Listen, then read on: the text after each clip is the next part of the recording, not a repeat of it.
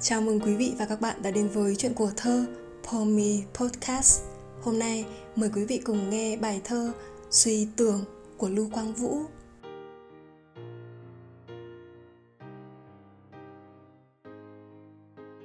Xưa anh như là thư không địa chỉ, con tàu không lửa than, con thuyền cũ không buồm.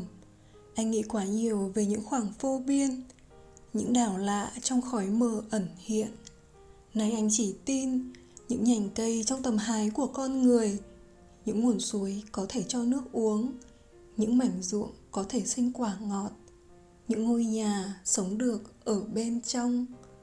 Xưa anh thích những lời nói đẹp, Nay anh thích những lời nói đúng. Anh hiểu lại từ đầu những chân lý giản đơn. Con người cần đến nhau, Con sông về biển rộng. Muốn gặt hái phải tự mình gieo hạt không làm người thua cuộc ở trong đời. Xưa anh tưởng chỉ cần can đảm, nay anh hiểu phải làm người chiến thắng. Anh không tin kẻ buồn nản cô đơn, anh đã chán những anh hùng thất bại. Trước anh tự hào thấy mình chẳng giống ai, nay anh vững tâm thấy mình với mọi người. Chung nỗi khổ niềm vui, chung ước vọng.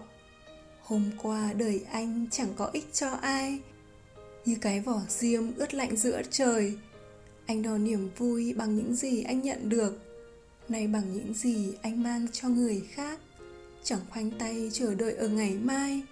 Anh nhập vào hơi thở lớn hôm nay. Anh có lại niềm vui và sức lực. Nhờ em, cho em đời sống của anh ơi.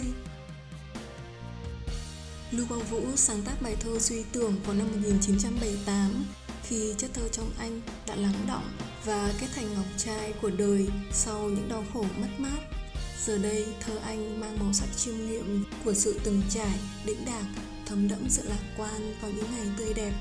Vẫn là tâm hồn lạc quan của những vần thơ tuổi 18 đôi mươi, nhưng đó là sự lạc quan thực tế, được xây dựng và vun đắp từng bước, chứ không phải là sự lạc quan trong mơ mộng của tuổi trẻ. Nếu như trước đây lục Quang Vũ là một con người mộng mơ nhưng mông lung vô định bởi những điều xa vời.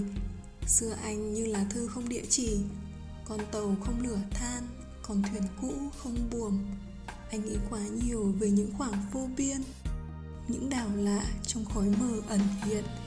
Thì bây giờ anh đã khác, nhìn đời thực tế, trưởng thành hơn, rằng hạnh phúc là đây, ngay tại lúc này và anh đã biết nắm bắt tận hưởng nó Nay anh chỉ tin những nhành cây trong tầm hái của con người Những nguồn suối có thể cho nước uống Những mảnh ruộng có thể sinh quả ngọt Những ngôi nhà sống được ở bên trong những vần thơ của Lục Quang Vũ viết về chính mình, về sự thay đổi của bản thân mà cũng đầy triết lý.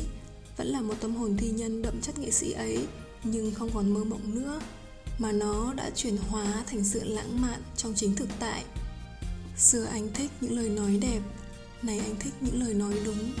Anh hiểu lại từ đầu những chân lý giản đơn. Con người cần đến nhau, con sông về biển rộng.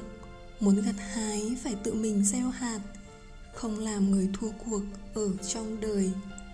Lời hay ý đẹp thì ai mà chẳng thích. Nhưng nếu những lời hay ý đẹp đó mà giả dối thì thật là đau xót. Nên giờ đây, anh chỉ thích những lời nói đúng là sự trưởng thành và sẵn sàng tiếp nhận những điều đúng đắn, dù có thế nào đi nữa. Ngày xưa, anh mộng mơ với những điều xa vời ngoài đảo lạ ẩn hiện về những khoảng trời vô biên, to lớn quá. Nay anh trở lại với những chân lý giản đơn để sống lại từ đầu, để tìm lại với chân lý của ngàn đời mà gần gũi. Đó là con người cần đến nhau, con sông về biển rộng. Muốn gặt hái phải tự mình gieo hạt không làm người thua cuộc ở trong đời. Một loạt những thay đổi ấy không làm anh trở thành một con người khác nó chỉ làm anh trở nên tốt hơn tốt hơn với chính mình tốt hơn với người thân yêu và với cả cuộc đời nữa. Xưa anh tưởng chỉ cần can đảm nay anh hiểu phải làm người chiến thắng anh không tin kẻ buồn nản cô đơn.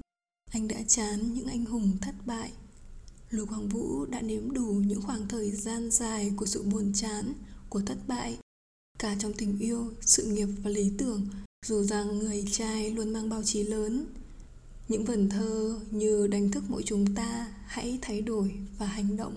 Người thi sĩ tài năng khi xưa đôi khi hay bó buộc mình trong cái tôi tự cao tự tại Nhưng chẳng ích gì khi ta đang sống giữa thế gian này mà cô lập đến tiêu cực Trước anh tự hào thấy mình chẳng giống ai Nay anh vững tâm thấy mình với mọi người chung nỗi khổ niềm vui, chung ước vọng Mở lòng mình với cuộc sống, với con người và sống cùng với mọi người Nhưng vẫn là ta của chính ta Chúng ta cũng gặp những tư tưởng này ở những nhà văn, nhà thơ cùng thời, thậm chí là trong cả văn học xưa nữa. Kẻ tôi như được giác ngộ chân lý và nguồn năng lượng mới cùng dân tộc.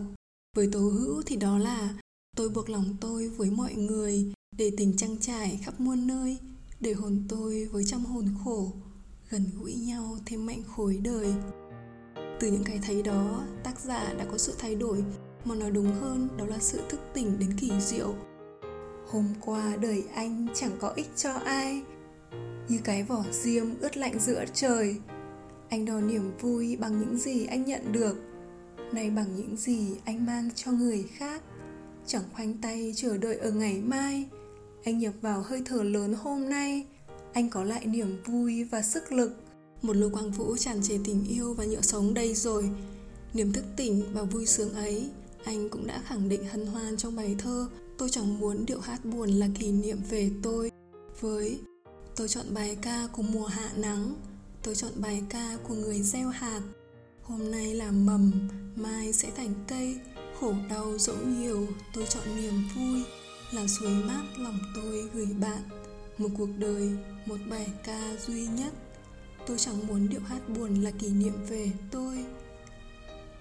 Những thời gian của, có những lúc tâm hồn tôi rách nát, như một chiếc lá khô, như một chồng gạch vụn, một tấm gương chẳng biết soi gì.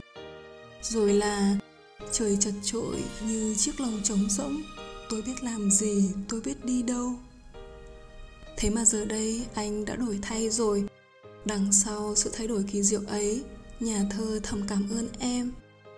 Là nhân vật trữ tình xuất hiện rất nhiều trong thơ anh nhưng em của hôm nay phải chăng đó chính là nữ thi sĩ xuân quỳnh khi Lưu Quang Vũ kết lại với câu thơ Nhờ em, cho em đời sống của anh ơi.